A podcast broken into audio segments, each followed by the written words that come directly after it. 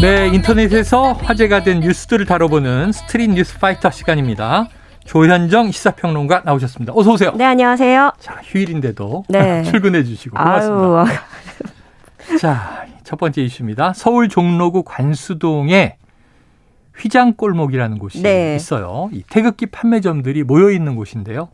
3.1절 특수도 옛말이다. 네. 그런 분위기죠. 아무래도 사실 예전에 비해서도 주택가에서 태극기 찾아보기가 힘들기도 하잖아요. 아, 지금도 개항하는 거잖아요. 네, 그렇죠. 네. 뭐 바뀐 적은 없으니까 쭉 네. 계속 하는 건데. 옛날에 뭐 아파트에도 다 네. 가가호 달렸었고. 확실히 많이 줄어든 걸 체감할 수 줄어들었다. 있는데요. 네. 이게 휘장 골목이 종로 3가역 뒤편에 있는 골목입니다. 네. 태극기뿐만이 아니라 명패, 트로피 이런 각종 휘장들을 제작해서 판매하는 맞아요. 업체들이 몰려 있는 곳인데 어, 여기가 1950년대부터 자연스럽게 이런 상권이 만들어지면서 휘장 골목이라는 이름까지 붙게 된 거고요. 음. 이 골목에 한때 이런 가게가 100여 개 이르렀었습니다. 특히 86 아시안 게임, 88 서울 올림픽 때 한국의 휘장 산업이 급속도로 발달했었고 네. 그 중에서도 그 후에도 이제 3일절이 되면은 10년 전에만 해도 하루 100장 정도는 거뜬히 팔았었다고 어, 해요. 네네. 그렇지만 3일절 대목을 앞두고도 올해에는 이곳에 이렇게 앞에 지나다니는 사람을 찾아보기도 어려울 정도고 음. 많은 곳들이 문이 굳게 닫혀 있더라고요. 네. 또 가게 안 누렇게 빛바랜 태극기들이 변화를 느끼게 해줍니다. 네. 어, 상인들은 우선 코로나 여파로 주변 상권이 크게 무너진 게 원인이다 이렇게 음. 말을 하고 있고요. 또 태극기 집회가 한창일 때 그것 때문에 찾는 분들도 있었지만 음. 오히려 이게 시간이 지, 기, 지날수록 색이 짙은 집회로 인식이 되다 보니까 네네. 태극기에 대한 이미지가 나빠진 것도 또 원인으로 꼽히고 있습니다. 아하. 그리고 사실은 무엇보다 값싼 중국산 태극기가 수입되기 시작하면서 아, 예, 경쟁이 너무 밀린 거예요. 그러니까 어느 정도냐면 이제는 공공기관에서조차 어, 다 중국산 태극기를 납품받는 거예요. 아이고. 왜냐하면은 공공기관은 사실 최저가 입찰로 네네. 들어가다 보니까 네 그래서 국산 공장들이 다 폐업을 하게 됐다고 하고요. 네. 그래서 이 여기 상인분들은 건곤 감리도 제대로 박혀 있지 않은 중국산 태극기에 국산 태극기가 밀리고 있는 게 현실이다. 이렇게 토로를 어, 하고 있습니다. 네. 네. 그래서 누리꾼들도 요즘 3일절이라고 해서 태극기 거는 집 보기 힘든 게 맞다. 어쩌다 태극기가 이렇게 됐나. 음. 시중 태극기 중에 기본도 안 지키고 건곤 감리 방향도 엉망인 것들이 있던데 네. 중국산이라서 그랬던 거구나. 다른 것도 아니고 국기가 중국산에 침투되다니 씁쓸하다. 이런 반응들 보이고 있습니다. 네. 어, 참, 어, 네. 정말 이 누리꾼의 말대로 좀 씁쓸한 대목인데요. 음. 어, 또 한편으로는 달라진 시대만큼이나 독립운동가를 기리는 또 다른 방식이 네. 탄생했습니다. 어, 독립운동가 15명의 모습을 인공지능 기술을 활용해서 컬러 사진으로 오, 어, 만나볼 수 있게 화제가 네. 돼서 저도 네. 기사로 봤는데 멋지더라고요. 네, 그래서 국가보훈처가 독립운동가들 흑백 사진을 컬러로 복원한 영상을 서울 광화문 광장 대한민국 역사박물관 전광판을 통해서 4월 11일까지 송출하게 됩니다. 음. 이날은 임시정부 수립일이라서 이때까지 송출하는 거고요. 얼굴뿐 아니라 어록까지 같이 실린다고 하니까 지나다니시면서 이제 눈여겨 보시면 좋겠습니다. 네. 야, 저 어린 시절에는 그냥 이렇게 탁 종이 케이스에다가 네. 태극기를 탁 고이 아, 접어서 담아놨다가 네. 할머니가 새벽 일찍 되면 꺼내시던 기억. 네. 그걸 이제 이렇게 깃봉에다가 달아서 집 앞에 꽂던 기억. 최근에 또 지어진 아파트 중에는 이게 미관을 해친다는 이유로 태극기 개양대를 따로 설치하지 않는 것도 많다. 그러는데 뭐 아파트만 해도 베란다에 네. 깃대 꽂는 것들이 다 있었잖아요. 아, 이거 좀 어떻게 해야 될까, 앞으로. 이게 사실 이 코로나 때문에 태극기 거는 게 줄었다고 하는 건 핑계예요. 태극기가 뭐 우리가 네. 거리두기 네. 뭐 해당되는 건 아니었잖아요. 태극기에 음. 마스크를 씌우는 것도 아니고. 그러니까 그건 큰 상관 없는 건데. 자, 우리가 조금 경각해야 될 것 같습니다. 다음 이슈로 가보죠.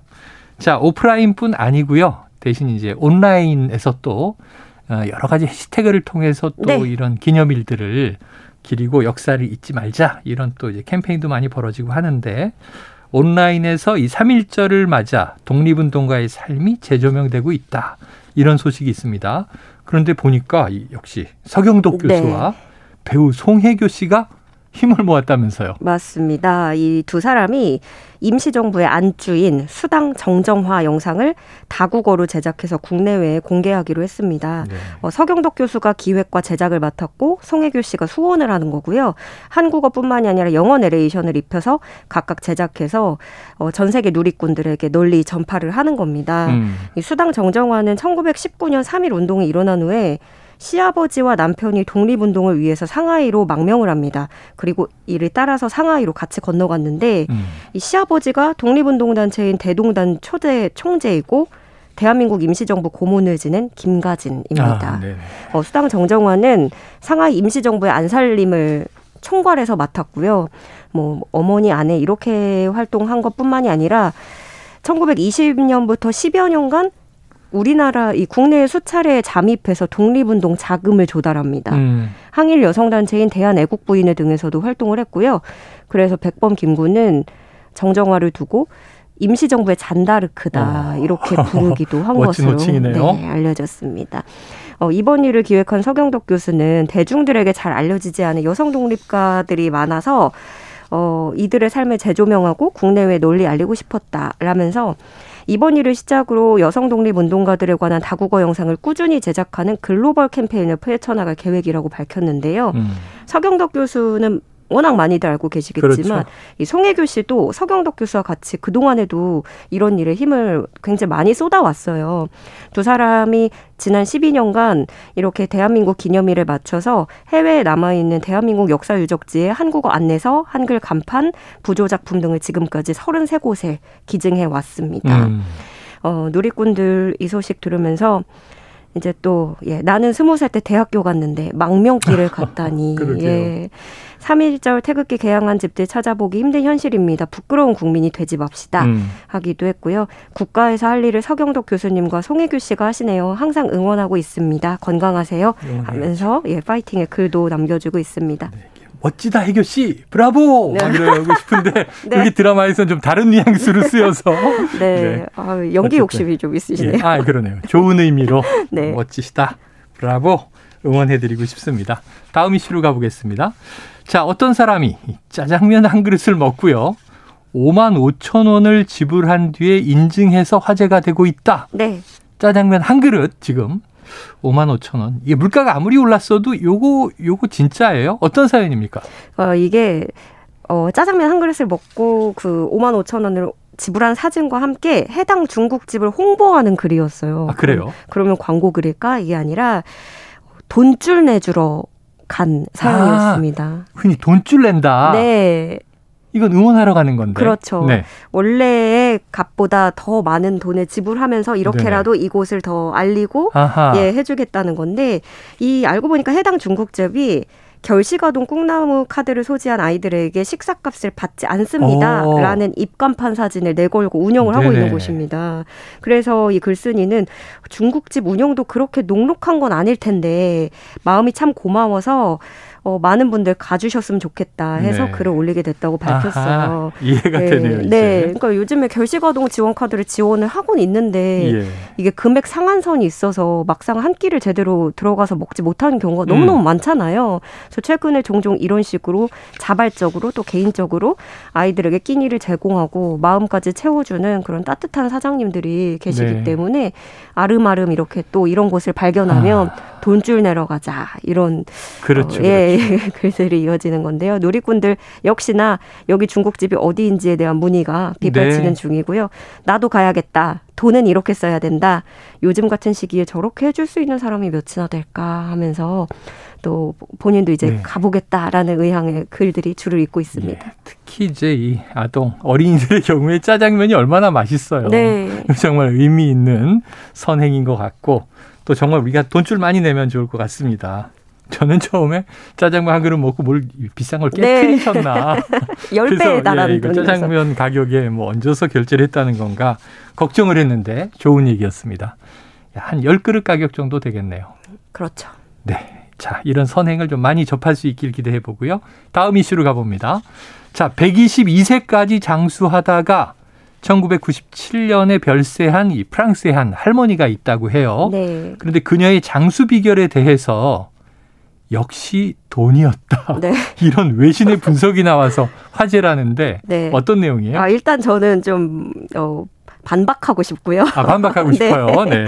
아, 프랑스의 잔느 칼망 할머니인데요. 네. 122세까지 살아서 세계 최고령자로 기네스북에 등재된 인물입니다. 네. 인구 통계학자이자 프랑스 국립보건의학 연구소의 장마리 로빈 박사가 음.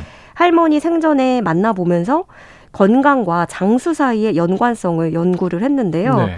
로빈 박사가 연구를 해봤더니 그녀가 오래 사는데 미친 가장 큰 영향은 돈이었다라고 네. 밝혔습니다. 물론 그 연구에는 뭐 운이라든가 유전적 특성 이런 다른 요소도 영향이 있다고 전제를 음. 물론은 하고는 있는데요. 이 칼망 할머니를 보면 굉장히 부잣집에서 태어난 딸이었는데 네. 당시 대다수 여성들이 교육을 받지 못하던 시대였는데도 16살까지 학교를 다녔고 그리고 20살에 결혼하기 전까지 뭐 예술, 춤, 뭐 요, 요리, 노래 이런 네. 개인 수업을 받았는데요. 깜짝 놀랐어요. 반고흐에게 직접 미술을 배웠다고 해요. 대단하네요. 네, 네. 특히 이 로빈 박사가 말에 따르면 항시 집안일을 하는 가정부가 있어서 직접 요리를 할 필요도 없었고 장을 볼 필요도 없었다라고 음. 설명을 하고 있고 그래서 로빈 박사는 그녀가 스트레스를 덜 받는데 도움이 된 것은 일을 한 적이 없기 때문이다 이렇게 강조를 했어요. 네. 그래서 어. 뭐 어, 어떠세요? 최평원님께서도 그렇게 치면은 수명이 짧아지는 네. 거 아닌가요? 저는 동의하지 않아요. 네. 어, 물론 뭐 담배를 한때 피우긴 했지만 멀리 하기도 했고 뭐 사교 행사에도 많이 참석해서 사람들과 교류하는 시간이 많았다고 하고 남편과 함께 프랑스 곳곳을 여행했다고 하는데 그래서 뭐 다양한 경험을 쌓은 것도 요인이 될 수 있겠다라고 하는데 저는 이 부분은 사실 남편하고 사이가 좋았다. 라는 음. 부분에 좀 초점이 맞춰지더라고요. 네. 네. 그래서 과연 정말 돈이 수명에 절대적인 영향일까 생각을 해보면 그렇다기보다는 네. 그만큼 스트레스가 근원이 되는 것이다라는 거를 좀 보여주는 연구였던 것 같아요. 그래서 누리꾼들도 부자들도 단명하는 사람들 많다. 모든 걸 돈으로 해석하려 하지 마라. 예, 저하고 조금 의견의 결이 비슷하신 네. 것 같습니다. 뭐 주로 이제 자기 경험을 믿으니까 저희 할머니, 저희 네. 외할아버지, 외할머니가 이 97세, 99세, 98세 이렇게 사셨는데 네. 전쟁 다 겪으시고 아. 고생하시고 뭐 그러셨는데 그래도 건강하게 사셨습니다. 음, 네. 자, 돈만이 아니다. 여러분 너무 기죽지 마세요. 아, 맞습니다.